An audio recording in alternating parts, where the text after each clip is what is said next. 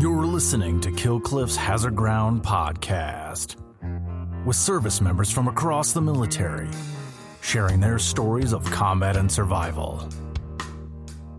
And now, here's your host, Mark Zeno. Welcome into the Hazard Ground podcast. As always, we appreciate you joining us each and every week. And of course, welcome to those who are watching this on the Hazard Ground YouTube channel as well as the Killcliff YouTube channel. We appreciate you guys consuming the Hazard Ground as many ways as possible. And certainly thank you for being part of the show. Before we get to this week's guest, who is a retired Navy doctor with a lot of stories from Afghanistan, excited to hear about all of those. Remind you about our Apple reviews that we are asking you guys to help us crack the top 100 Apple podcasts. You can do it from your smartphone, from your computer. Leave a short review, give us five stars, continue to help grow the Hazard Ground community. It does not take a long time.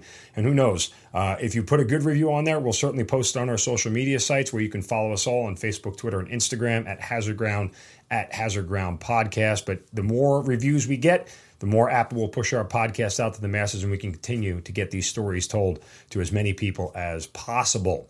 As well, don't forget about our promotion with Amazon. You can go to our website, hazardground.com, click on the Amazon button at the bottom of the homepage or under the sponsors tab. Same thing on your smartphone. Go to the website, hazardground.com, and it'll redirect you right to the app so all of your credit card information is saved. Very, very user friendly.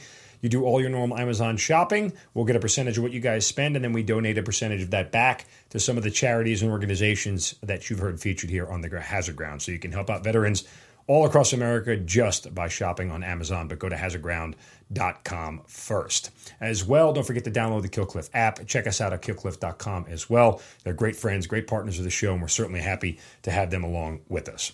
Now, on to this week's guest, who is a retired Navy captain and also a medical doctor who has 31 years of total service. He has multiple deployments to Iraq and Afghanistan, and he has authored one novel titled The End. He is in production of finishing his second novel. He has also completed a nonfiction memoir called Citizen Surgeon, and he is here to join us and tell his story. And he is Dr. Paul Roach joining us here on the Hazard Ground. Doc, welcome, and thank you so much for being here. Ah, thank you very much for having me. It's a it's a big thrill. I've been listening to the podcast for a while now, and uh, um, it's an incredible group with a bunch of great stories, and I'm I'm thrilled to be part of it. Absolutely, and and Dr. Roach is a listener suggestion, so it's always great when we have uh, people who love the show give us suggestions, and we certainly appreciate uh, telling the ability to tell your story. Uh, but 31 years of service, uh, obviously all in the medical field. But I'm always I'm always curious to talk to doctors uh, and people in the medical field in the military because being a combat medic and being a combat doctor is is an experience unlike combat. You, you never have to dodge a bullet. You never have to worry about anything blowing up. But the the the sort of burden of saving lives is so much more on your plate than anything else. And I just think that's an awesome responsibility. And uh, certainly thank you, you know, again for uh, bearing that responsibility and, and, continuing to help keep people alive on the battlefield. So uh, just incredible. Uh, thanks very much. I uh, I joined. I meant to only be in for four years, but um, I guess I just stayed a little longer. Uh, and uh, and you're absolutely right. There wasn't uh, nearly as much danger uh, for us, but the responsibility, you know, you take it really seriously, and um, and you're you're kind of like the goalie for a, a, hockey team or a soccer team. It's the loneliest position on the field, and you're you're the last chance. Right. So go back to the beginning. Uh, you went to your undergrad where, and did you know that you wanted to be a doctor from the start? Not at all. Uh, I I went to undergrad at Loyola University of Chicago. Um, uh, I know you had a few Loyola grads, one just uh, two weeks ago, mm-hmm. and I was an English major, um, and uh, I didn't have much of a plan other than uh, just to go to college and play soccer. Um, but junior year, second semester, it was when um, I realized that that my idea of becoming like I don't know a bartender in Spain or something like that was, which had been my first plan, might be something I could improve upon, you know. And uh, I thought about it a lot. My dad had been a Navy psychiatrist, and I thought, what the hell? I'll I'll just retool and I'll I'll go to med school. It was just kind of impulsive, I suppose, at the time. Um, but uh, I think it was a good decision in the end. It's, yeah, it's been more rewarding, I think, than my bartender plan. uh, so, how does the Navy come into the picture for you? So uh, my dad, had, my dad had passed away my freshman year, um, and uh, and I really didn't think much about it. Uh, and then when second semester junior year, I was like, you know what, I'm going to go pre med after all. I'm just going to do a 180. Um, I didn't have any way to pay for it, and I think the other thing that was really important to me was I wanted to uh, as I would say, walk a mile in my dad's moccasins. He was in the Korean War, um, and uh, uh, in fact, I brought a little. I brought a, a, shadow box I made of him for show and tell, since we're on video, so you don't have to just look at my mug here. but uh, uh, he he had enlisted in the Navy. He and his brother they grew up in Englewood, Chicago, uh, which is in the South Side, and they enlisted for World War II, and he they took an entrance exam and when he took it they said it was called the v12 program. They're like well you could be a you're a bright little kid you could be a, a doctor. So he just chose i guess to be a doctor. Um, so they sent him two years of college and then to med school and, and then he became a psychiatrist. By then the world war ii was over but he volunteered for korea. Uh, and then he was in the front in korea uh, with the marines. And so i think that was just as important as the money factor when I was um, a senior. I, I, wanted to, you know, uh, get to know him better, I suppose. So the plan was to be a psychiatrist. Mm-hmm. And so, how does psychiatry turn into general practice or you know general doctorship? General surgery. Yeah, yeah. So uh, I was convinced, and like all the interviews, you know, like you're a kid, you don't know what you're saying. Like I, I don't really know. Like when you're saying, "Oh, I want to go to med school because I love biology and and I want to help people." The real reason was Dad and I used to watch MASH growing up, you know, and and uh, uh, and then so I was convinced I was going to be a psychiatrist, just like my dad had been, and uh, so the first two years of med school, you're in laboratories and classrooms, and it's the second two years where you're in the hospital. So you do these rotations, you know, you'll go on psychiatry and then neurology and pediatrics and whatever. So you arrange your rotations based on what you think you want to do. Mm-hmm. So I did psychiatry first. And I don't know, six or eight weeks later, I called up my mom and I'm like, Mom, I'm not going to be a psychiatrist. I can't do it. It's just not me. And and she said, Oh, your father would be so relieved. So I had her blessing.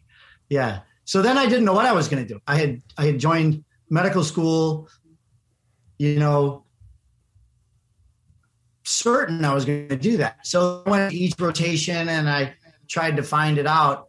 And it was doing the general surgery rotation where I fit in the best and where I was happiest. And it was really hard and exhausting, but I was thrilled by it. And um, uh, and I talked with my they were newlyweds and you know we knew it would be a hard road to go and she's like look i've been with you this whole time and um uh, and I'm and I, I agree. You're you're by far the happiest on this surgery rotation. So that's how it happened. Sure. Now you had graduated in 1990. Uh, you went through medical school for four years, so it's 94. So the Gulf War passes you by.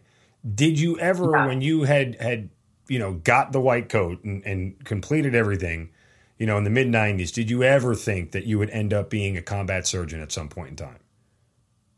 No, no. That this this this evolved over time. You know, I did my I was going to do 4 years and get out.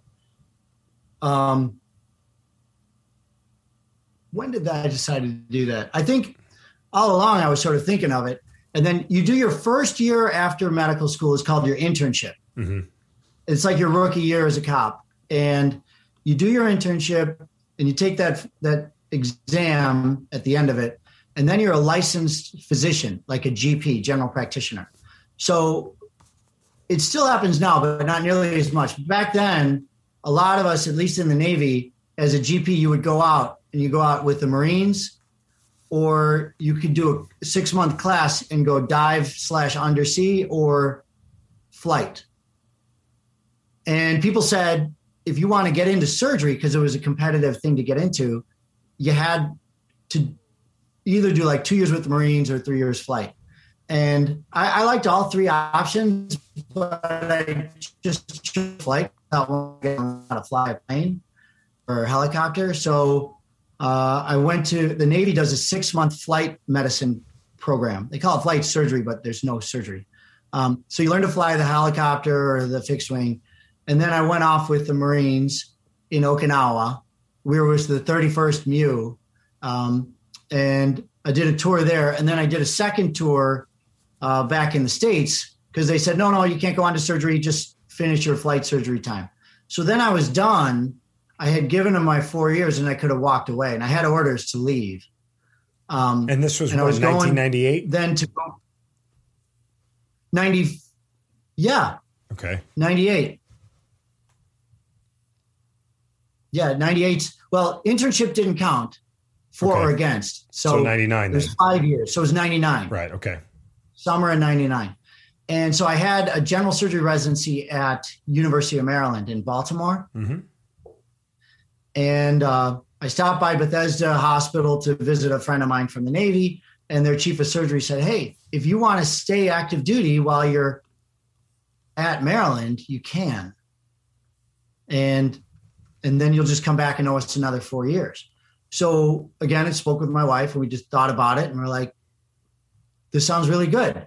So we did it. And then she was able to stay at home with the children and not have to go back to work. And we lived off of Annapolis at the Naval Academy grounds. Oh, and wow. I drove up to Baltimore every day.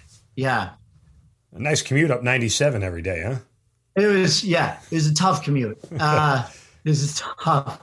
But I was up early. I was there before everybody and home after everybody. So there was never any traffic. Right. Um, so 9 11 happens while you're there then? Yeah. Okay. For 9 11, I was in Baltimore at, uh, what's the name of it? One of these uh, outside hospitals. And we were doing a, a lung cancer resection on this guy's chest. And uh, so the, the tumor was in his lung. And it's just myself and another, and the main surgeon. And he's teaching me how we do these things. And um, we nicked one of the pulmonary veins, and those can bleed like hell, and you can bleed to death really fast. Mm-hmm. Uh, so we're, we're, pinching it, and he's like, "All right, let's give him a few units of blood, and then we'll finish off." And there had been a snafu, and we didn't have the blood. So normally, I would get my head cut off in that situation because usually it's your job as the junior guy to make sure there's no mistakes like this. But this guy was super casual, and it wasn't actually my mistake, but normally you get blamed for it anyway. Um, and so while we're waiting for the blood, and the patient had a really unique uh, blood type, so it took maybe two hours. So we're just sitting there holding his pulmonary vein for like two hours. Maybe it was less, but it seemed like forever. While people are rushing in and rushing out of the OR, but they can't really disturb you, but you know something weird is going on. And um, so then we get the blood, finish the tumor lung resection, you know, close them up and go out. And in the doctor's lounge, that's when I saw the footage of the planes. So I missed the whole thing because we were in the OR. And when I saw that, I was like, holy cow, that changes everything. Yeah. you know, just like everybody, everybody did. Right. Um, did you think initially that you may get called up for something, that you may have to be pressed into service from a military standpoint? Or they the deal you had signed for the four years was the deal you had signed for the four years and you were locked into it? Yeah, I totally like I was ready in med school. I thought they were going to call, and I was like, "Well, I don't know what I would do. You know, I can barely tie my shoes." Um, uh, but I was pretty sure I was going to get called up because at Maryland, Maryland's one of the best trauma programs in the country. Mm-hmm. So I didn't realize this isn't quite how it works, but I thought that they'd be like, all right, we're going to take that guy and, and send him, which would be great. I would go do what I'm there to do. Uh, but I was, I think I was a fourth year. No, yeah, because I that was 9 11 2001, and I graduated in 2003. So I was a fourth year resident. I still had a whole nother year to go. So I wasn't quite independent as a surgeon yet. Mm-hmm. So no, I, I wondered, but no, they did not call. Okay. So when the residency in Baltimore ends, what options are in front of you at this point in time? Yeah, so I've I had figured, and the reason I went to Maryland was it's really one of the you know great programs in the country, and I thought that I would get pulled in right away. Um, but then the message came down to me. They're like, "No, we don't know you, so you're not going to go to the combat zone," which I thought was strange. But you know, I'm kind of an outsider at this point. I was like, "You kind of do know me because I did four years as a flight surgeon." but I didn't train within the military system. And so I I said, well, then what can I do? And they said, well, well, what do you want to do? I said, well, if I can't do that, I just send me somewhere where I can be with my family. I don't, I don't know. So they said, okay, you're going to go on an aircraft carrier. And I was like, oh, okay. You know, no family there. Uh, and then, uh, and then that changed to um, Guantanamo Bay, Cuba and I was going to go there for a year. Uh, and and this is all totally outside your ability to influence. And then somewhere in there was Puerto Rico. It kept bouncing around. It's like they didn't know what to do with me. And then when I picked up my orders, they said Sicily, and I was like, "What?" I looked at the name and uh, I was like, "Yeah, these are my orders." I guess we're going to Sicily. So I call up my wife, like, hey, we're going to Sicily. Say, what? Get the fuck. You know, she's super excited. We were very, very yeah. excited. And so we went to this tiny little NATO hospital in Sicily. That's awesome. Where I'm jealous. Yeah, it was it's just the roll of the dice. You know, I, I was I volunteered for everything. You know, Afghanistan, Afghanistan, Iraq. I volunteered for, with the Marines with the 31st MEU, And and I told them I was ready to go after the residency. But you know how it is. It just is whatever. So instead, they send, you know, I am primed. I just had the best trauma training you can get, but I'm off in Sicily. And I'm with another guy who trained outside of the military system, Joe McPhee.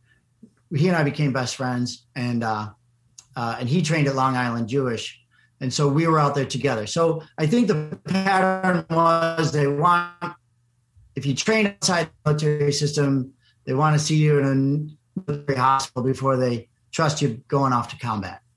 Mm-hmm. A little bit weird because he trained in downtown New York and I trained in trauma in downtown Baltimore. Like we were really ready. Right, right. Um, so Sicily is in the picture again, but there's two wars raging at this point in time, and you're sort of nowhere near either one of them. Nowhere near. Uh, and bothered thought, by it, or you just you, you go where the system sends you, or what are you thinking? Uh, that was the system. You know, Joe had had the same experience as I had. And I think because we had trained in a, a residency outside the military system, we weren't tapped in. We didn't know anybody. Nobody knew us. And so they needed to cover these hospitals anyway. And as you can see, like you get your wish list, but it has nothing to do with reality. You're, you're going wherever you're going. Right. And, and we were like, we we were asking if we could you know go either to Germany or wherever to help out with the effort. And then word would come on from down on high and our, our hospital co supported that. And then the word came back from you know pentagon or wherever. They're like oh so you're saying you don't actually need two surgeons in sicily? And the hospital CO was like, well, we do, but the guys are willing to to you know go port starboard and and and help out for the cause. And so they just sort of jumped down our CO's throat for even offering. So oh, wow. that ended. Um, after Sicily, back to the states again, right? Yeah, and so in modern U.S., most people the pipeline for training and surgery is super long. You know, it's the longest one there is. It's five or six years before you're a general surgeon. And then three out of four people after that go do a fellowship. And you become a cardiac surgeon or a surgical oncologist, a cancer surgeon, or a pediatric surgeon, or vascular surgeon, or whatever. Um, this is getting a little bit compressed these days, but back just a little while ago, that was the plan. So I had to go do a fellowship now. So I applied to a few different fellowships, all in for cancer. because um, I figured I already know how to do trauma. I'm good at trauma, um, and and so I got accepted at University of Chicago, which was a three year fellowship. Mm-hmm. So they said, yes, go do that. You know, we're going to need you back there because with military medicine, it's changing now with the Defense Health Agency being stood up. Um, and I don't know if you want to go down that rabbit hole, but um, it was the case, and and essentially still is, but I think in ten years it'll be different. Um, that the military medicine has to support all of everybody's day to day healthcare stuff and going off to war. And because war happens only now and then, it's like 15 cents on the dollar. And most of it is just day to day, every day, delivering babies, you know, all that routine stuff. So the system is designed to create people to do that. And then, oh, by the way, we'll send you off to combat, uh, which that is changing at the moment. But this is a, the time where it's changing these days. Does that, uh, I don't know if that makes sense. No, it, it, I mean, you know, obviously I'm not the nuance of the, the medical field. It, it, might be a little bit lost on me and some of our audience, but it, generally it makes sense. Uh, and and I, I take everybody through this sort of whole chronology because it isn't until 2009 uh, that you actually find your way into combat in Afghanistan. So how does all that come about? So I graduate the fellowship in cancer surgery. You know, like if you've got a colon cancer that goes to your liver mm-hmm. or a stomach cancer, something, you know, the really complicated cancer problems um, in 2008. And I go to Portsmouth Naval Medical Center and uh, I'm there for about a year, less than a year, and I volunteer to go to Afghanistan.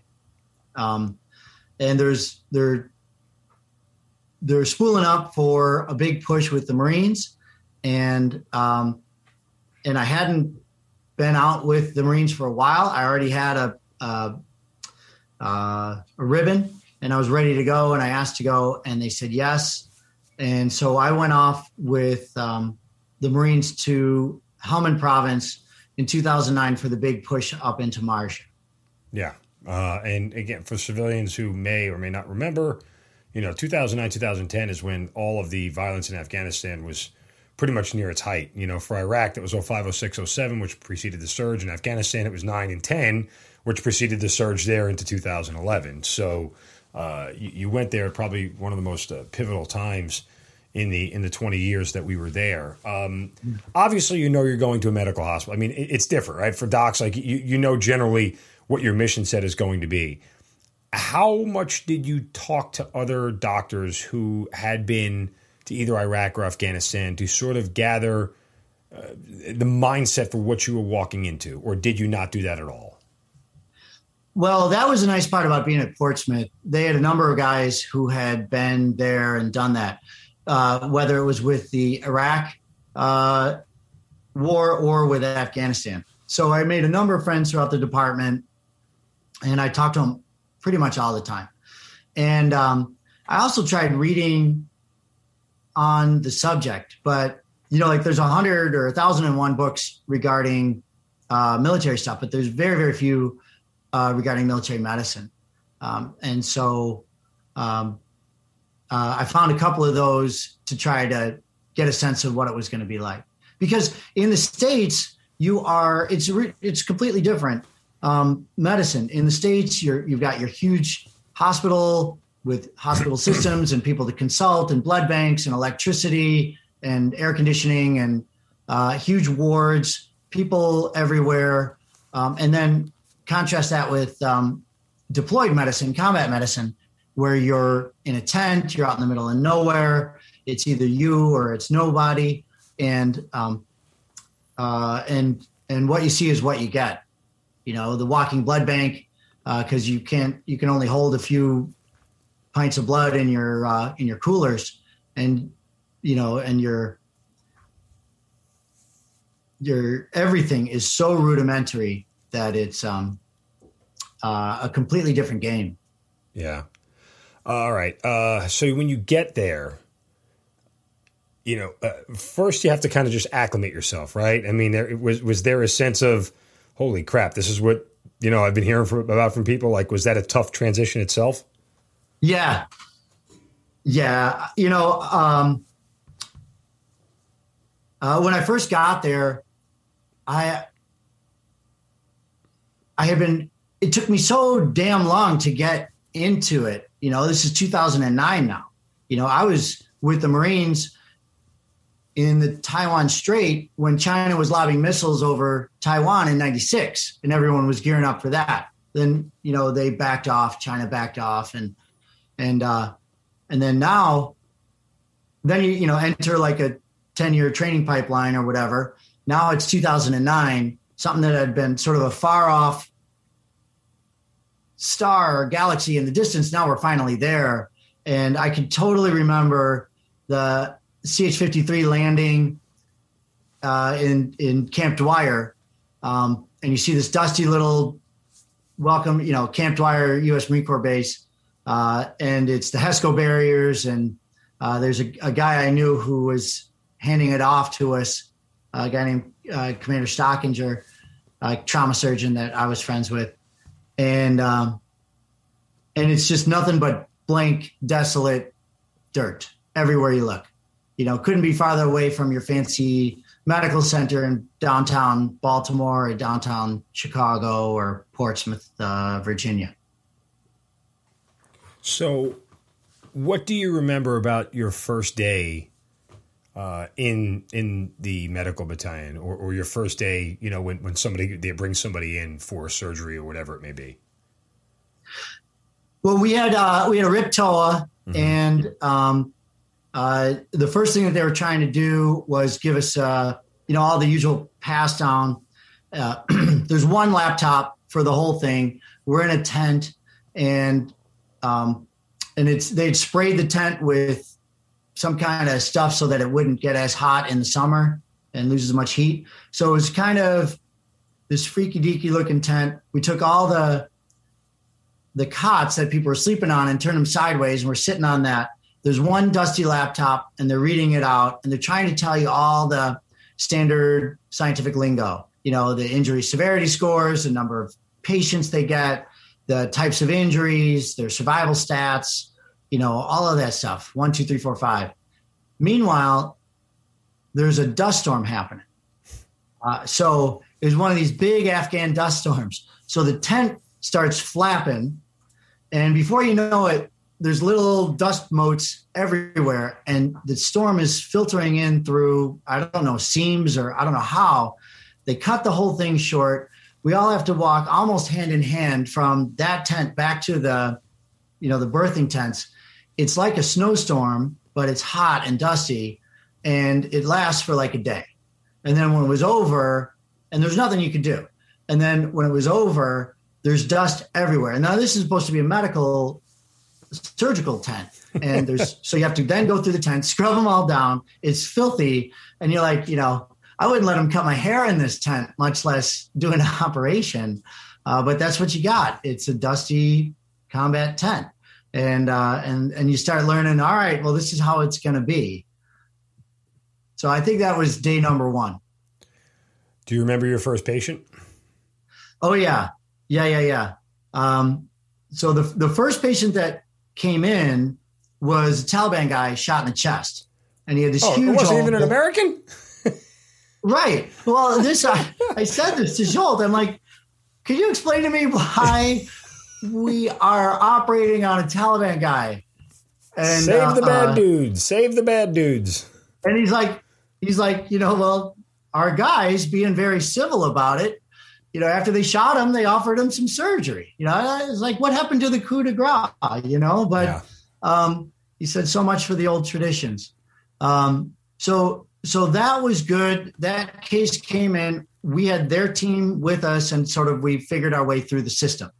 You know, the surgery doesn't necessarily change, although it does because it's a high velocity wound. So, like a normal shot, you get you get shot with a regular gun. The bullet leaves and it drives a hole through everything and that's what causes the problems mm-hmm. that hole but if it's a high velocity like a AK-47, the bullet is bigger, but the bigger thing is it's much much faster. And as it goes that much faster, now there forms around the bullet a blast wave, like a mini bomb. Mm-hmm. And so as it penetrates, it pushes everything out and then everything comes collapses back. So like the guy with his chest had this huge hole right here, like like that big, let's say. And you know, I had trained in Baltimore where everyone was shooting each other all the time, but it was with low velocity, low velocity. Uh, Subtle gun. shot there at the Charm City, but uh, you know, it's okay. Yeah, the city that reads and bleeds. Um, uh, I lived there for a decade, so I could say that. Okay, um, but but this was high velocity, and I was like, whoa! And so they just sort of didn't do a standard incision, you know, like that long, spreading the ribs apart and get, they just opened up the hole a bit more, did their surgery, and then closed it. Uh, and then my first patient came right after that, like the next day, because you rotate, you know, who stays. Mm-hmm. And so uh, what Jolt had told us is, you know, about the nine line and and what what what I know. I'm I'm coming from like the land of Oz into the role two environment. Uh, I'm used to a lot of bells and whistles. And Jolt's like, no, no, no. You know, uh, the phrase we use in the Navy all the time, and I think I've heard it on this episode too, is petty officer schmuckatelli, meaning, you know, just some guy.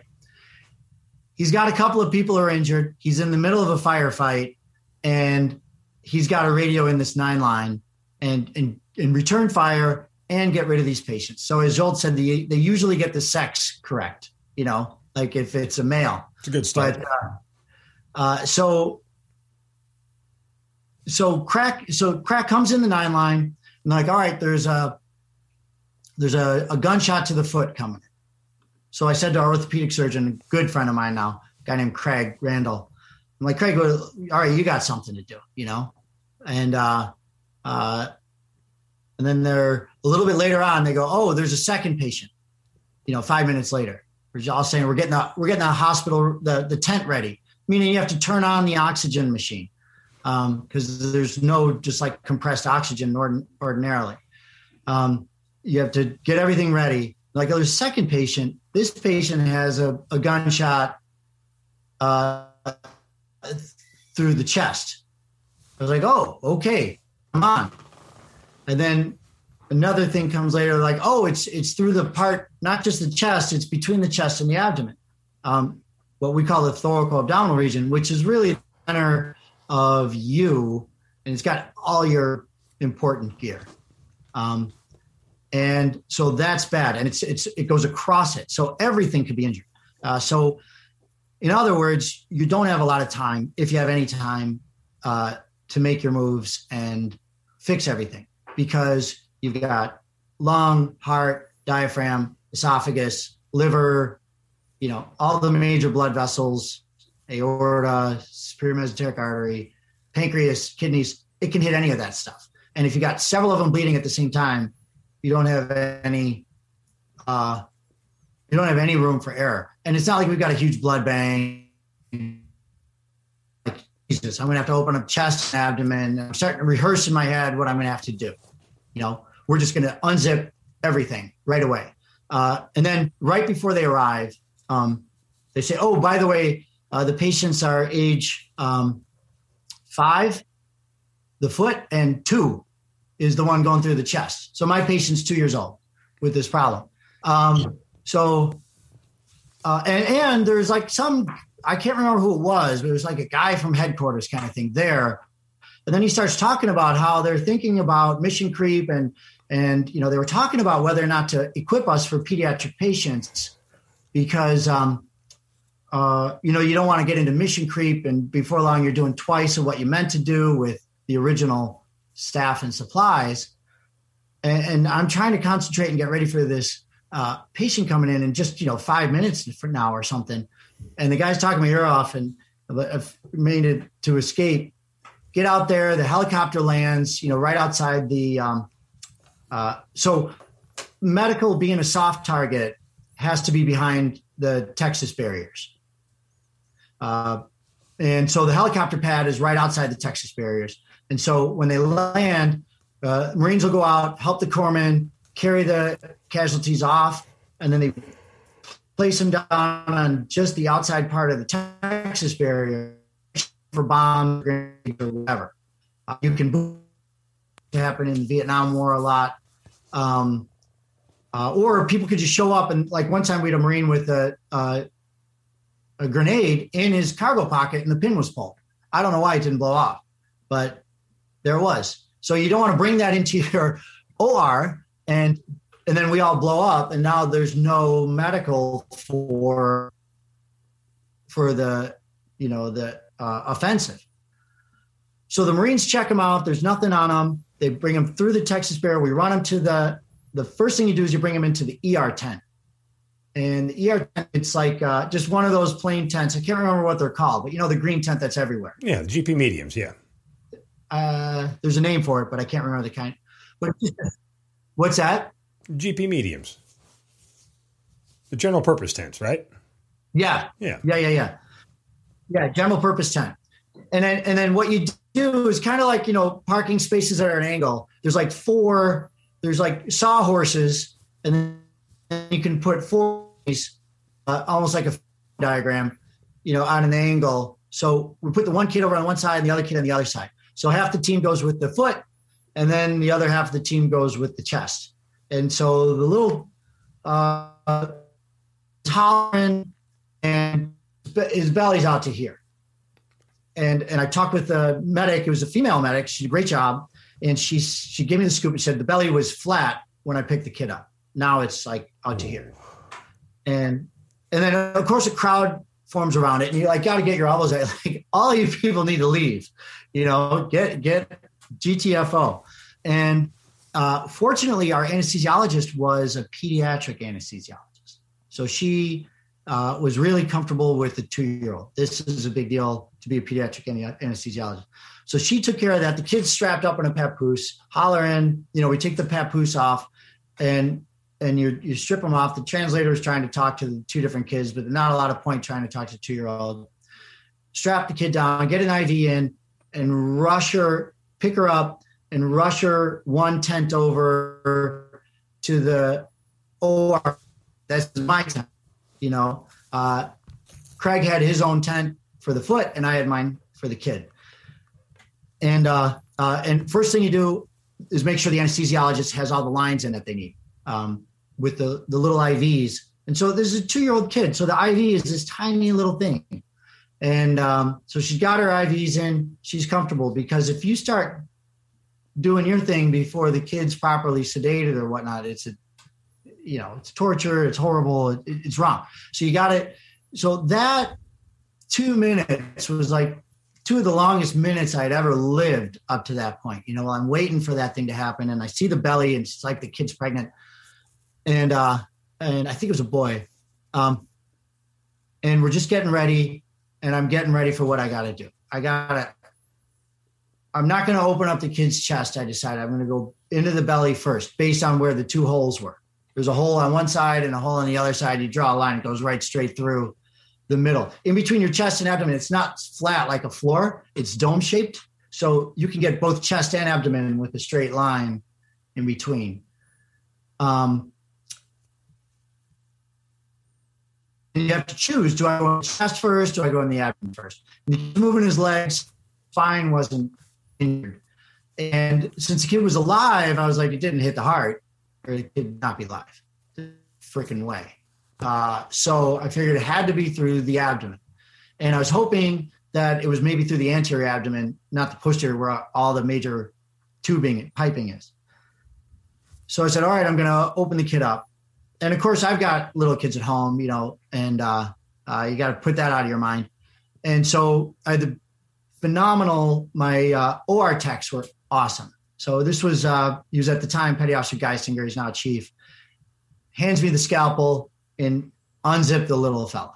You know, from right here where your uh, ribs end, the xiphoid, all the way down to below the belly button towards the bladder. Pull out all the uh, the guts, and there's no holes. There's there's no holes do the whole thing, look around for everything. There's no blood. The kid's not dying. There's nothing. And I'm talking with my uh, partner. So you have you, you have a partner. Uh, you operate together like a pilot and a co-pilot, and we all alternate. You know who's what. And and I said, what the hell? You know the bullets are here and here, and there's nothing. And what ended up happening, we ended up closing them, and the kid did fine. The bullet, it's like the arrow that goes. You know the, the yeah. you can wear an arrow on your head. Yeah, yeah. So the bullet yeah, hit hit a, must have hit a rib and then tracked around and then shot out the other side. And there's no way we could have known any of this without opening the kid up in the tent. You know, in the States, we might have been able to do a CT scan or even a role three. And what the weirdest thing is, it didn't make any sense to me because how could it have enough oomph to do that? Uh, after we sent the kid up to Bastion, you know, we we we package him up and sent him up to Bastion. They did a CAT scan and he had bruising of both lungs. So the blast wave bruised the lungs. So it had enough oomph to give a blast wave, but it didn't have enough oomph to go straight through him. So it's very bizarre. And that same bullet probably hit the sister and dropped her down. And when I think about it, like it's an AK 47 round, I, the muzzle velocity is I don't know what, 3,000 feet per 2nd mm-hmm.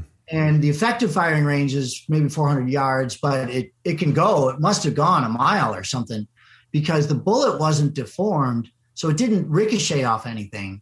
It lost all that power through wind resistance. And so uh, then we talked. So I was like, that that had to be what happened. But what what are the odds of that? So, and then we meet the father and talk with the father. He said, yeah, they, there was fighting going off in the distance, and the kids both dropped at once. And so they both must have been hit by that same bullet. And it didn't have the kid who got hit in the foot, it wasn't a bad hit. It, it, it didn't destroy the foot at all. And this is a baby's foot. So it's very delicate. So it really didn't have a lot of power left when it hit. But anyway, that was case number one. Wow. And then um, the whole tour was like that. When it comes to you know saving lives, uh, particularly that of Americans, forget the, the Taliban and their children. Um, you know eh, that responsibility eh, obviously isn't lost on you, but um, I, am sure you're bothered by the ones that you didn't save more than the ones that you did. Obviously, so yeah. Uh, yeah. what about those sort of cases that you dealt with that you know? Uh, you did everything you could and and it just didn't end up being enough yeah you know those haunt you um, uh, uh, another navy surgeon uh, that I was, i'm acquainted with and a friend with named mark Dobertine. My my exo in iraq um, met him and he, he said hey so doc how many patients have you saved and he said i don't know but i know everyone that i lost and it's very true. I think we all feel that way. Um, I'm sure we do. Um, and, you know, there's two things I have that leap to mind to say about it. One is there's something very, very special about the patients I had when deployed. Um, during my whole career, I've had thousands and thousands of patients, and you know, I've done uh, a subspecialty in cancer, so I'm I'm no stranger to sad stories you know, and um, there is something very different about my patients when I was deployed. And, um, you know, I don't, I don't, I mean, I've heard other people, I don't mind sharing it with the group. I talk with a psychiatrist once in a while about these exact guilt feelings, you know. Um, and I, I asked, what is the difference? why is it so different? The the ones that you couldn't save in the states, you have a very professional view. You can compartmentalize, and it's it's um it's not easy. I mean, it's always a human life, but it's just so different than the ones that you have when you are in Afghanistan or you're in Iraq or you know even if you're not in combat, um, but you're in Okinawa or something. And what he said, he's a very smart guy, and and and it's really easy to talk to, and and he's not doesn't pressure you for anything, and but he says probably one they're like family, and operating on family or being a lawyer for family or whatever is always a bad mix, and two, it's uh, relentless. You you were just there. Like if you're at the hospital in downtown anywhere you get to go home at night and you get to recharge and recover and sleep and and and get normal and then go back to work the next day.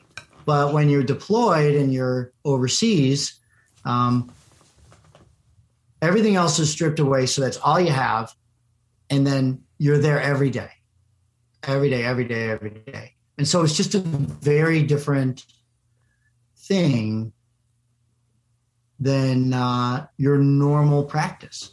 And having had both deployed practice and what I guess I could call ordinary practice, uh, I can tell you it's completely different. So your question is spot on. It's much harder. Um, Which is the case that, that sticks with you the most?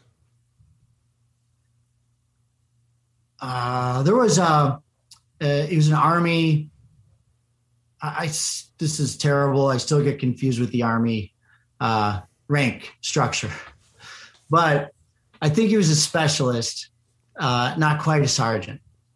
And close enough. Uh, he got he got hit with an IED, and uh, uh, and he was talking at the scene. Now, a lot of people get hit with an IED are just knocked out, you know, but he was talking at the scene, and and, and communicative on the way back to Bastion. I was at Dwyer uh, for a couple of months, and then for Moshtarak, Operation Khanjar, we were in Dwyer. That ended, and then for Moshtarak, which was up more like Sangin, Nad Ali, uh, uh, Marjah, I I led it to Bastion, and we plucked up their hospital, their role three.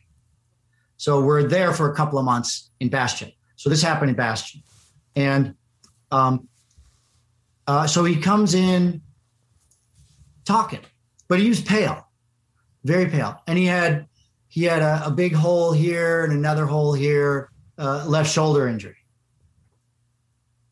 and so at Bastion, because it's a bit bigger and there's a lot of teams, there had to be a division of labor or else you get too many cooks in the kitchen.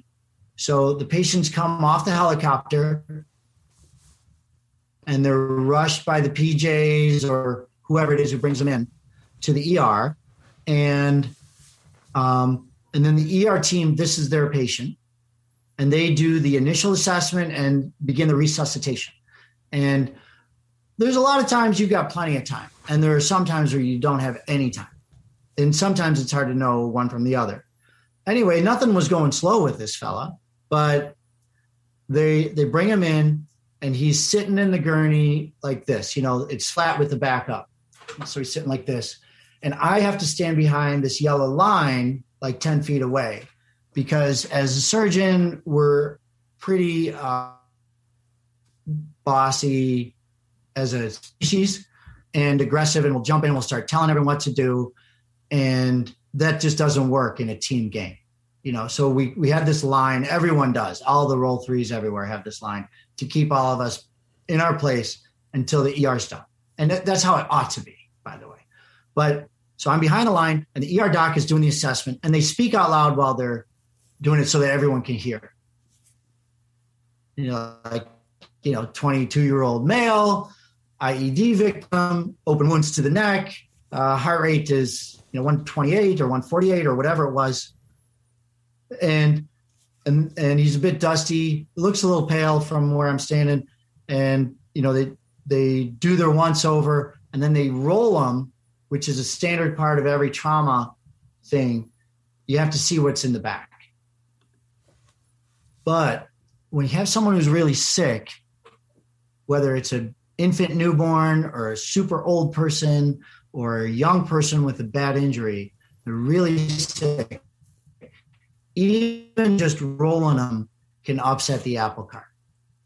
And so this was one of those circumstances. You have to roll them. You have to know what's going on. But they rolled him. There's nothing. Roll him back, and suddenly he's just tanking. Uh, he lo- loses his responsiveness, and he's just fallen into a into a hole. The ER doc recognizes it right away, and she's like, "He's crashing. Get him in the OR." Because in that circumstance, um, actually, she started to do CPR, which is a reflex, but that's not what you really want to be doing. But she's like, "He's crashing. Get him into the OR," which is the right move. And we're like, you know, get in the OR. So we're rolling it right across the line. And he's, even as he's passing the line, he's barely conscious now. So he was fine just a minute ago, and it's over now. We get into the OR.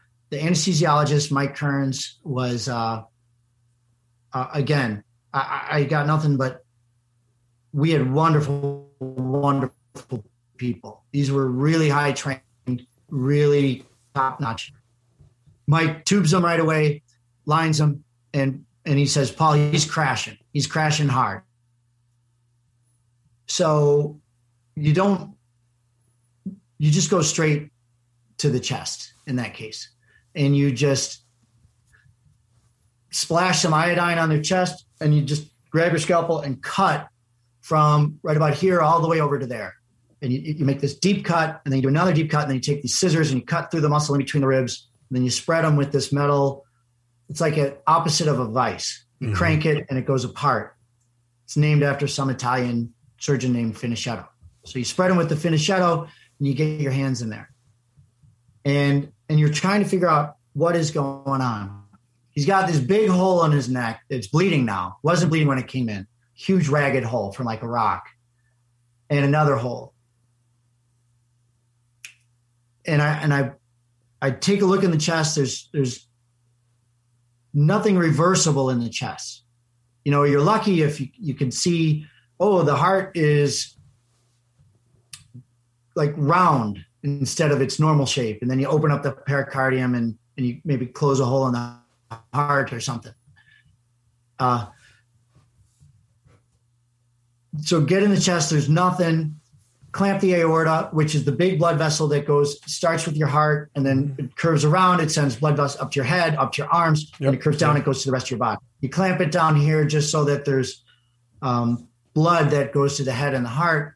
And I stick my fingers in the hole in his neck, and they go all the way in to the base of his skull. And that shouldn't happen. That's that's not a good spot.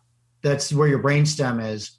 And I think what probably happened and, and then he just died right there.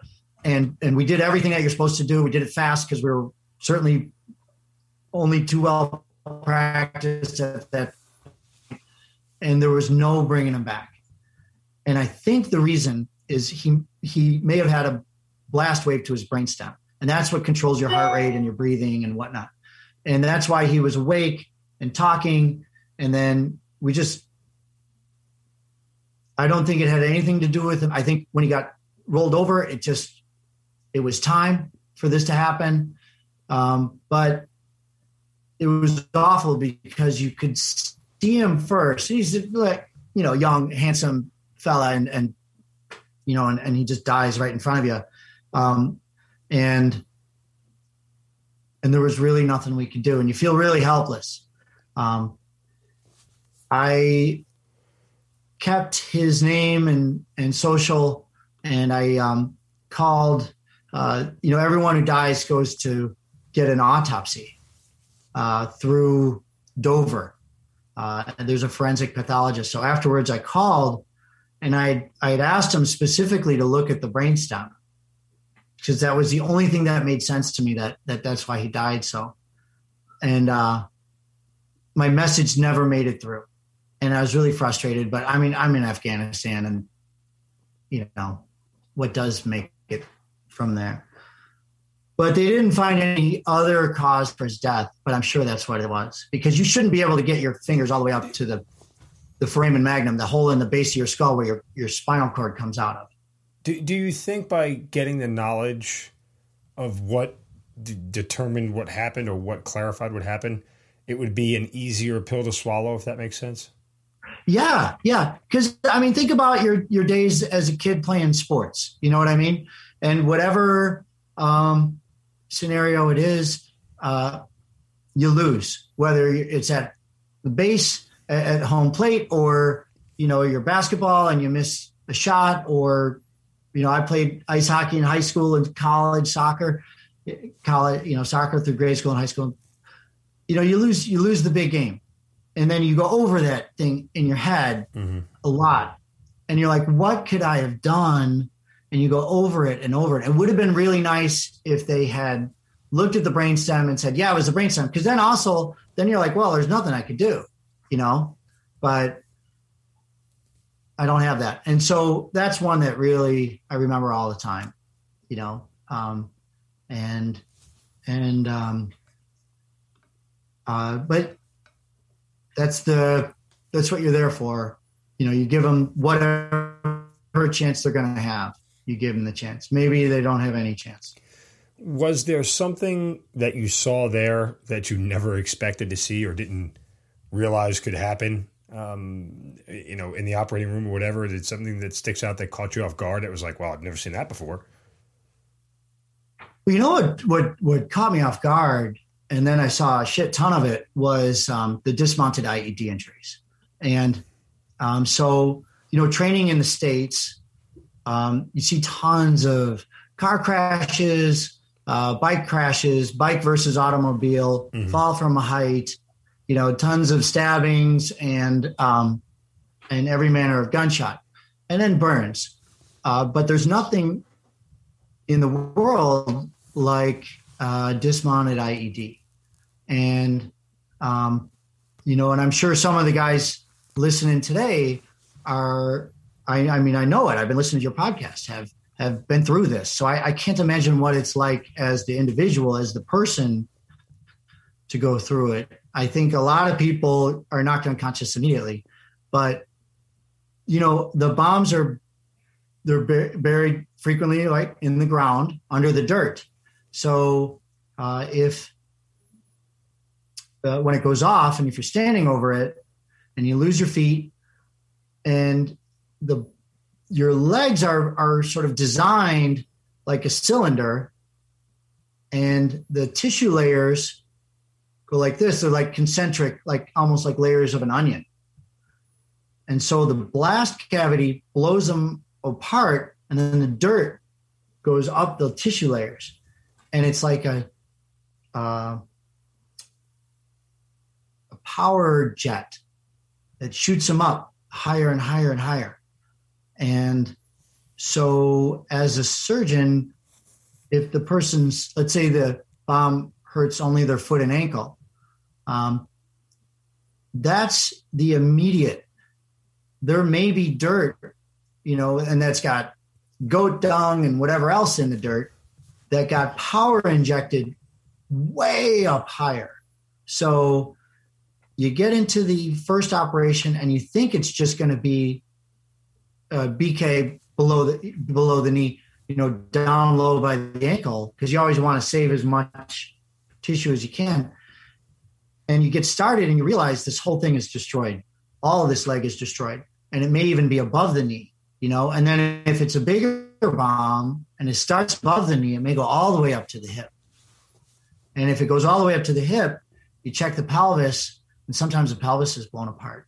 And there were very few, if there was any, when it blew apart the pelvis and and like you could put your hand through a hole into their stomach. Any of those survived. That was just too much power, too much. The bomb had to be too big. There was too much injury that that encompassed all the way up to your abdomen, and it was just more than a, a human body could take. Um, but we saw a lot of those uh, dismounted IEDs. You know, single amputation, double, triple.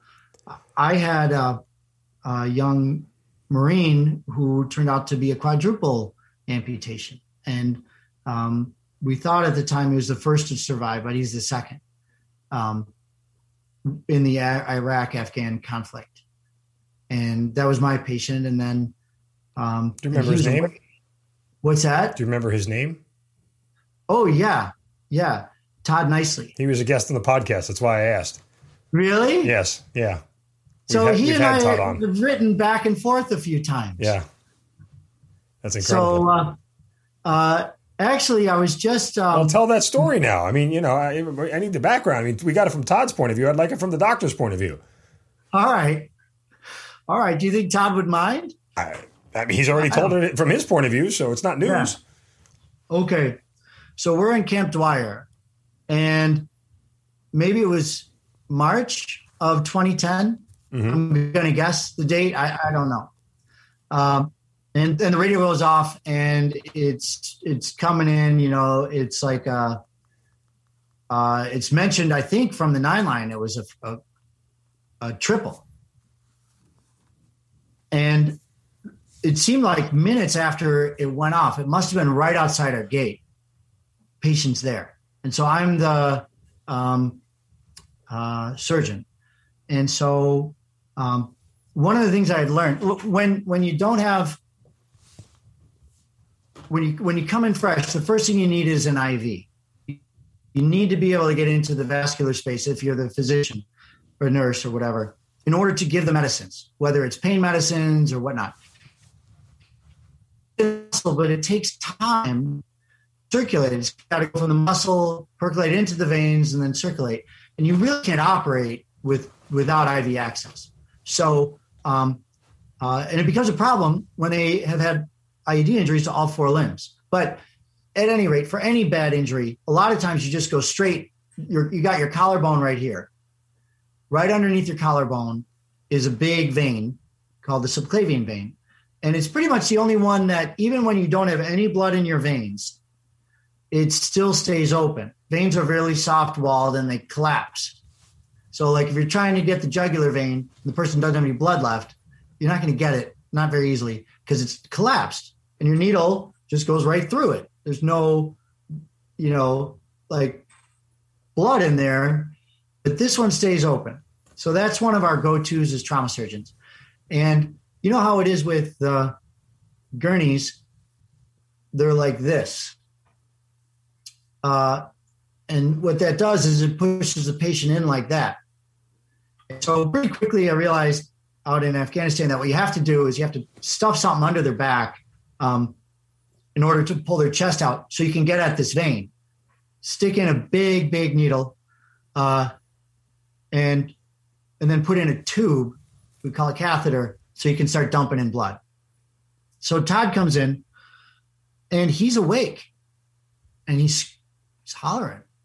So I've always been amazed. Somebody was a total hero because he just hit something bad and they must have got to him, gone through a minefield so fast to put on his four tourniquets, probably six or seven, because you put usually two on each limb. Um, even though there had to be mines around there. And they did it fast enough that he still had enough blood to be awake, which is phenomenal. So whether it was his buddy who did that or the Navy corpsman assigned to them who did that, that person is a king. So they bring in Todd minutes after the thing comes, and we're all getting our act together, and they lay him down. And I remember the first thing I had to bark to put something under his back, and somebody tried to oppose it, and I nearly killed him because I like, there's no way we're getting this needle in a guy with four legs blown, four limbs blown apart. He's not going to have any blood left unless you get him in a perfect position. So it started off with a little squabble and didn't take long. Uh, but you know, I can be angry when I need to. Um, so we get him in, and I remember this really well. Um, the the legs, and I, I even sent Todd the photos. were still there, but they were basically gone. You know, they were like ragdoll legs Mangled, yeah. twisted and floppy and whatever. And let's see. I think his left hand wasn't even there. And he had an injury to the brachial artery here, the left side. He had some facial injuries, and the right hand was ruined as well, but it was still in place. And uh, um, so I, the first thing though is he's not going to live very long if we don't get the access. So I put in one of those big pipes here, and my one of my partners was trying to get it on the other side, but no dice. So I run over to that side, put one in on that side. So now we have two big pipes in here, and we start dumping blood in. And we did activate the walking blood bank immediately. And I think Todd was one of the guys where it was our own staff. Some of our own staff gave some of their own blood, but the walking blood bank was amazing. I mean, the altruism of the troops. We every time we sent out a signal for walking blood bank, people showed up. We had more people than we could use. They're like, "I'll give you a pint," and so he got you know at least a dozen or more pints of blood from the walking blood bank. And we the legs had to come off. There's absolutely no question. The left arm, the hand was gone. I'm pretty sure it was the left arm where that hand was gone. And the, the, the heartbreaking one was there was still a hand on the right, but it was just completely destroyed and there was no saving it. And so we're like, I, I, had to decide to do it, and, and I brought in our orthopedic surgeon was there. I think we had two orthopods at the time. And we're all doing it, and we we had a powwow, and and you have to do it. You can't just leave it there and hope it'll get better because infection will set in and it, it very rapidly. And, it, and when it's destroyed, it's destroyed. You know what I mean? It's you got to do it. So we did that. I put in a little plastic tube in the left arm brachial artery um, to at least give him one joint, his elbow joint. Because uh, that artery was cut by one of the rocks. We took care of the things on his face, and and he was alive at the end of it. Uh, and you know, we're in our tent and we bundle him up and and when you bundle them when they're done you know you put all these wrappings and one of your main roles to make sure is when they go from your place onto the paint shaker and fly on the helicopter up to the bastion you know where it's the helicopter shaking them. You don't want anything to open up and bleed during the flight. Um, so you know, you make damn sure that that everything is is perfectly dry and that he's not going to bleed from anything. And it was also, you know, you do it all very fast. And then we got him onto Bastion, and we had no idea if he was going to live. And when, as soon as we were done, we all just sort of looked at each other. And I'm the team lead, so uh, we have to do uh, like we call it a hot wash, go over everything, and and what went right and what what could be an improve and and whatnot. And uh, as I recall, there weren't many things to improve. I scolded about the thing in their back, but um, we all were just sort of stunned and fazed. Like, I hope we did the right thing. I hope we we did the right thing. Did the right thing in cutting off all four limbs, or did the right thing in in trying to save no, him? saving his life. Yeah, yeah I've never I mean, been I, in that situation. Well, again, I mean, I, there's a point of diminishing returns as a human, right? I mean, what am I saving here? What's left of what I'm saving here?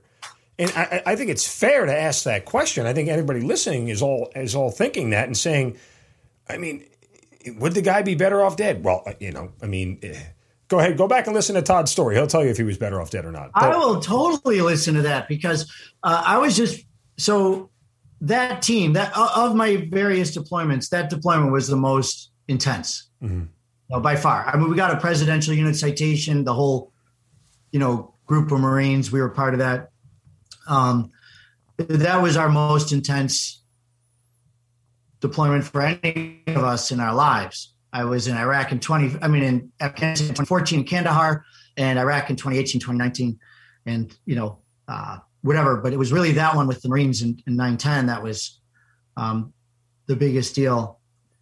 And so that group, uh, a nurse and a ER doc and orthopedic surgeon and I, um, we still meet once a year or every other year for a couple of days and hang out. So we were just in Florida last month, and we are all like, we got to go visit Todd.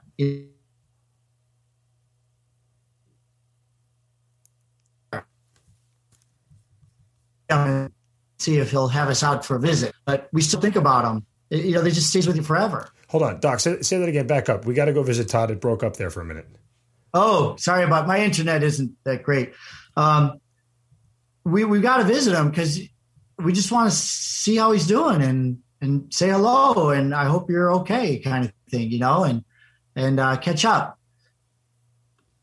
I mean, that's that's incredible. Um, and you know, Todd was very candid with his story. Um, you know, he's a guy who, and again, I, I, forget the number off the top of my head, but you could just Google Todd Nicely Hazard Ground, you'll get it.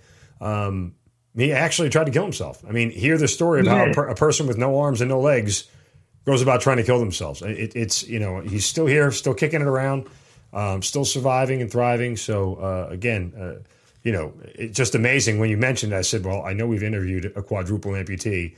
Uh, there are many. There's only two of them, so yeah.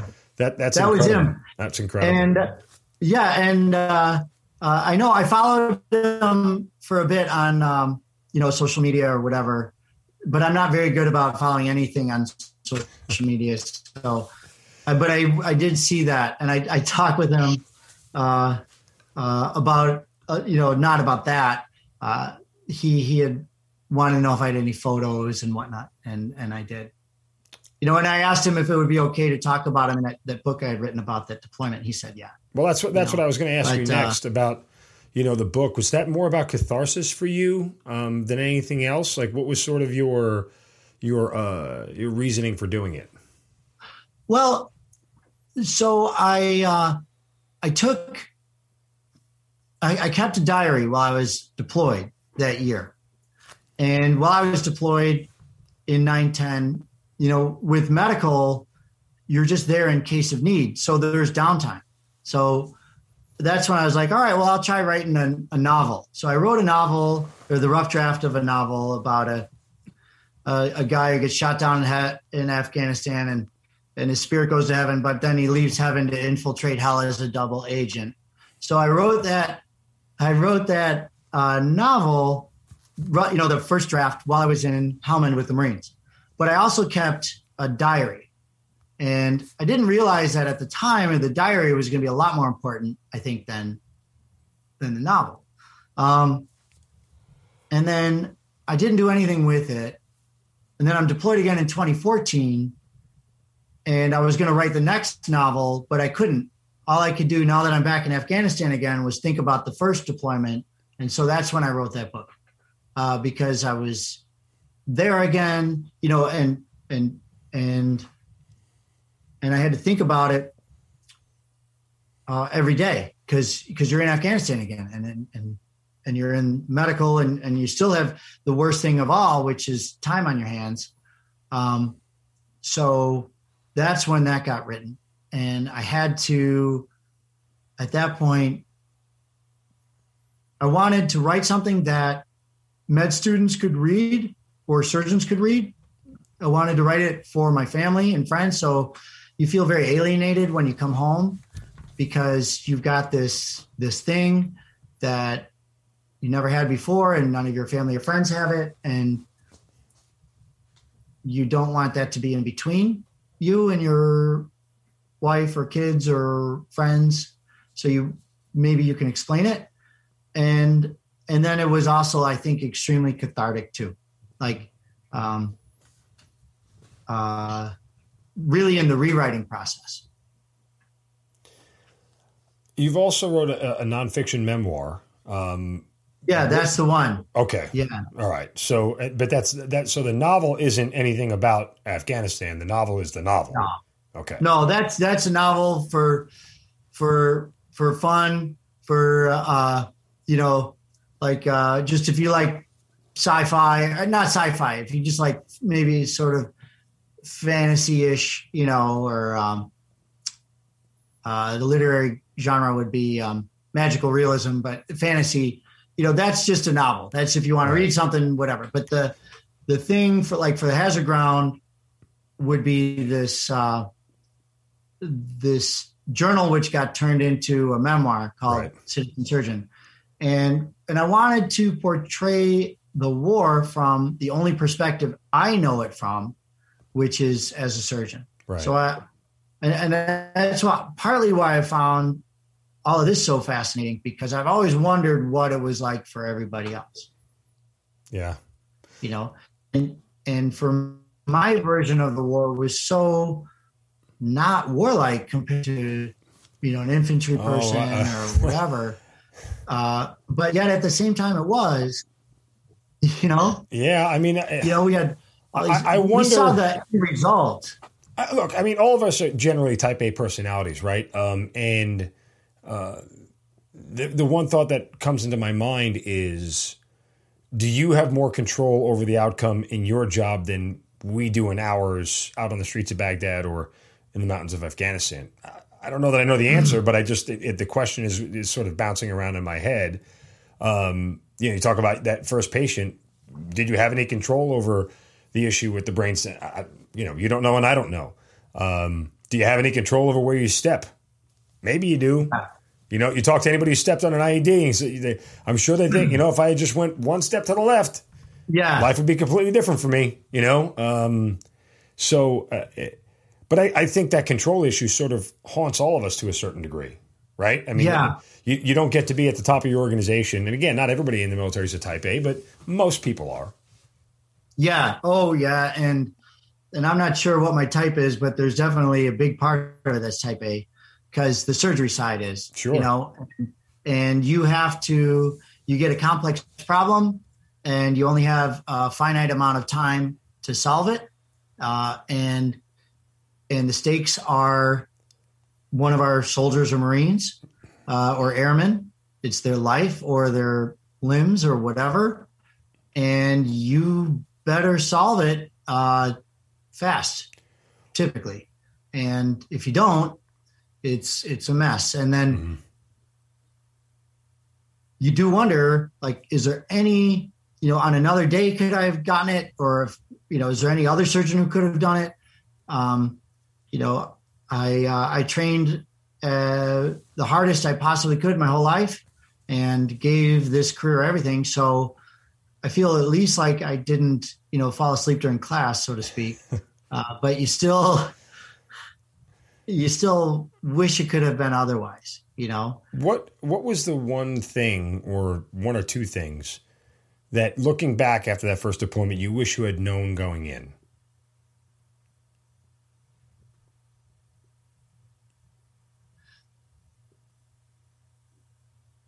I don't know. You know, I was lucky or unlucky, whatever.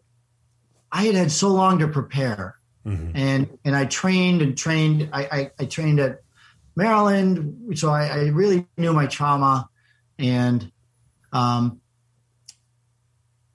I do have an answer for you uh, because I've just spent the past ten years working on it, which is um, combat medicine is different than trauma surgery. And uh, so there are big efforts now to create a distinct uh, we like we wrote we created this exam combat surgery exam for surgeons. Uh, and a bunch of us i was one of them we wrote the questions and now we wrote a bank of i don't know 650 questions. And so now all the surgeons, Army, Navy, Air Force, are going to take this exam every three years, I think, and it's specific to combat surgery. And um, uh, and then we wrote a textbook uh, called the M curriculum, and that hasn't come out yet. But I was the uh, one of the guys. So my my section was neck, chest, abdomen, pelvis, and vascular. Uh, but that's just one of the different domains of there's like six, five other domains. And so we're creating an online textbook. And then at USU, they have developed a lot of other stuff, these like really souped up training programs called Asset Plus, which is awesome. It's this, you get cadavers and it's really intensive and they're, they're doing it very, very well. So that's, that's what all of us should have before we deploy out into the middle of nowhere. The other thing, uh, the thing that I had to retire before I could ever convince anybody. I mean, not that it was me convincing everybody for this other stuff. I was just one of the group. Um, but it was something that I dedicated a lot, a lot of my life to.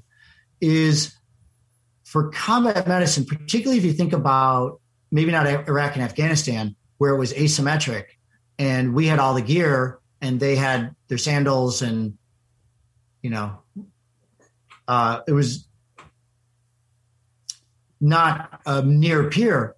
But if you're thinking about any kind of near peer problem, our combat medical people are going to have to be a lot more um, military than we typically are.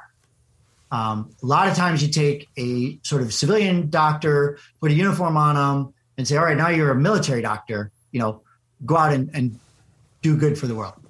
Uh, so the first thing that I just talked about was all the sort of like subspecialty preparation that even though it's a, tiny little fraction of the overall pie, we have to have treat it like it's its own subspecialty. But the other part is the military part because you have to be a lot harder than most of us in the medical field, whether doctors or nurses or whatever, tend to be. What do you mean when you say to, harder?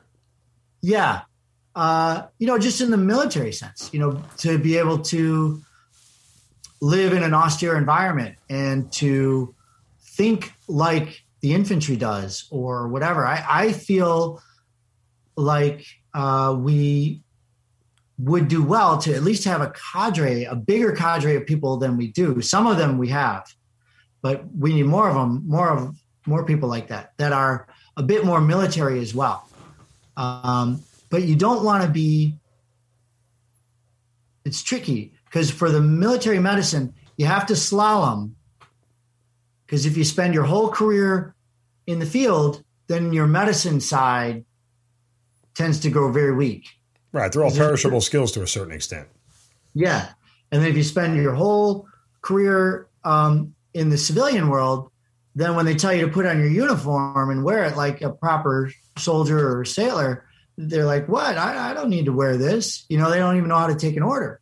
So um, you have to be kind of like an amphibian. You know what I mean? You have to be yeah. both sides. I, would be remiss if I didn't ask you, uh, given the state of the current affairs in the world, is you know every vet who comes on who's been to Afghanistan now. I am just curious on your thoughts of the end of the twenty years and uh, what it signifies, and you know the people you worked so hard to save and the people you couldn't save, and you know does any of that leave a bitter pill for you after? Uh, and, and again, not a political thing I'm just, you know, we all have our own thoughts on the end of the war, right? Uh, I was there for the closeout of Iraq. I got, I could write a novel on that if you wanted me to, but uh, just kind of curious your thoughts. So, I just try to put it in the bigger context of uh, the world's a messed up place. Uh, we are the best country in the world to try to improve it. Um, if it isn't us taking the lead on things, then it's going to be China or Russia. And and if we want to sort of get the world moving along in the right direction, we have to go to whether it's Somalia or Afghanistan or Vietnam or or what. And we have our successes like West Germany and Japan and South Korea and maybe Bosnia. I don't know. Uh, and we have our draws like South Korea or Vietnam, it's hard to say why it's doing so well right now, but it is doing better. I don't know if that was despite our engagement or not, but I just heard even because I work at a VA hospital. I had a, a, a, story come to me the other day that um, guy was for was the age of being a Vietnam vet, and he was in fact a Vietnam vet. And uh, a guy came up to him and thanked him from him and his whole family uh, because they were that region was very worried that the whole region was going to go down. So I know we lost Vietnam, but or we didn't win it at least, but it's doing better now, and the region is it didn't fall. So. Uh, and I, I've gone down the Vietnam rabbit hole trying to learn a lot about it, and and um, the more I learn, the less I know. It seems, and so with Afghanistan, I'm I'm deciding to just hold my opinion. Um, I was proud to go there, and my family supported it, and we all gave it our best. Um, I think the ultimate solution would have been what, you know, back in history when Britain had left India, they had the East India Corporation. And there's a lot of bad things about that. But the good things were it left people in place and they didn't have the uniform on. So it didn't inflame the Taliban. You know, it didn't inflame the whatever they were back then. Uh, but it was able to create stability. And I think if we were gonna, looking back at it, if we were gonna have done it in any way that would endure, we'd have to get the uniforms out, maybe even 10 years ago or right after OBL got, you know, finally taken out and and maybe privatized it. So you've got all the experts who are still there helping them out, stabilizing it. But you know, you you couldn't make that government more honest than it was. So I guess we tried. You know, I don't know. How do you feel about it? Uh, I mean, what's what's the, the view you're taking here? I mean, I, I That- was I was bothered by, and I talked about this with the guest we recorded with last week. I, I was bothered by the press secretary's assertion that we didn't win the war militarily. No, we, Yeah. we we won every military engagement we took part in. We got more bad guys than they got of us. The last time I checked, that gives us a W. Uh, Yeah. Strategically, did we win it? There's obviously a conversation there. I'd probably lean no. Oper- uh, uh, operationally, did we win it? Maybe no, but I think there's a debate there. Tactically, militarily, there's not a doubt in my mind we won it. They, they, they- there's not a doubt in my mind that we won every single military engagement that we were in. That said, again, winning battles doesn't mean you win the war. So, um, Yeah. how do you not make what we did a wasted effort? I don't know. You, you can't go rewind and have a clear, defined goal. Uh, and and if you weren't going to pull the plug after Bin Laden was killed and get the hell out of Dodge and say, "Hey, we did what we came to do. See ya." But you know, our our country, our nation, since you know World War II, the biggest problem we've had is leaving. We still have Yeah. troops in Germany. We still have troops in Korea. We still have Yeah. troops in Kuwait. We still have troops in Iraq, and we're still going to have troops in Afghanistan. I mean, you know, this is this shouldn't be new to anybody. I mean, Well, that was yeah. That's that. That was. uh I think it was in Foreign Affairs where I read that about you know the in history of um, India beforehand when Britain was there, and and then the presence of the uniformed troops was so inflammatory and so politically problematic that they came up with this idea of privatizing it. And so then they had people who would stay there for years and they learn the language and they dress and whatever. Yeah, I mean, and and they business interests. I think there was probably a lot of I don't know the history of British East India Corporation other than you know very off the just the, the lightest. Maybe they did a lot of bad things. I don't know, but I think in the end, in terms of leaving, I think that's what you have to do. You got to get the uniforms out, but you can't just leave or else all of that structure falls apart. If it was so easy, everybody would have a civilized country. Well, again, I mean, I'm emphatically opposed to us pulling out yet supporting Afghanistan financially. If you're going to pull out, get out. yeah, Stop pissing money down a hole. If we're going to give money to Afghanistan, we better be giving it to American soldiers on the ground who can actually net positive. Um, giving it to Right. the Afghan government is a waste of money. It's a waste of tax dollars. I, I mean, so.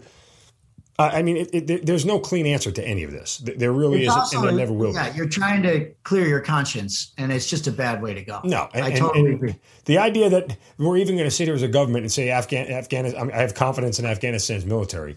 I mean, you know, I, I, have I have confidence, uh, Well- you know, that, that, that that my ex wife isn't going to crash my Mercedes. But you know, I mean, I, it's it's not a smart move. Yeah. Well, I mean, if if giving them money could have worked, it would have worked because we already gave a lot of money over the past two decades. Yeah. You know, We, so gave lot, is- we gave a lot of money to them in the eight, in the eighties as well, and, and it didn't work out. So you know, we, we- we've been repeating the same mistakes in Afghanistan for beyond the last twenty years. Anyway, we digress. This, we didn't turn this into a uh, uh, debate on on foreign policy and and Afghanistan. Yeah. But uh, that said, you know, look, it, Doc, it's been a pleasure talking with you. Um, oh, thank you very, I, I much. Think, I, I, think you know uh, the stories that you tell. They just they bring to life the job that you guys do that it is almost forgotten about. You know, it's there's a lot of thank you for your service, and there's a lot of you know, hey, you know, look at the fighting troops. But there, there, there's this other subset of people who deploy, uh, like yourselves, that often aren't associated with combat, but yet uh, we don't have any measure of success uh, and any measure of life afterwards without folks like you uh, literally putting people back together to give them a second shot at life. So uh, thank you so much. Well, thank you very much. Really appreciate it. It's been a real honor, and uh, I will continue to follow this this uh, Hazard Ground podcast because um, everybody you have on it is just an amazing group of people. Thank and, you very much. And again, check out uh, the memoir Citizen Surgeon uh, to get all of uh, or in depth more stories from Dr. Roach uh, in his time over in Afghanistan. So, again, uh, Dr. Roach, thank you so much for being part of the Hazard Ground. Thank you very much for inviting me.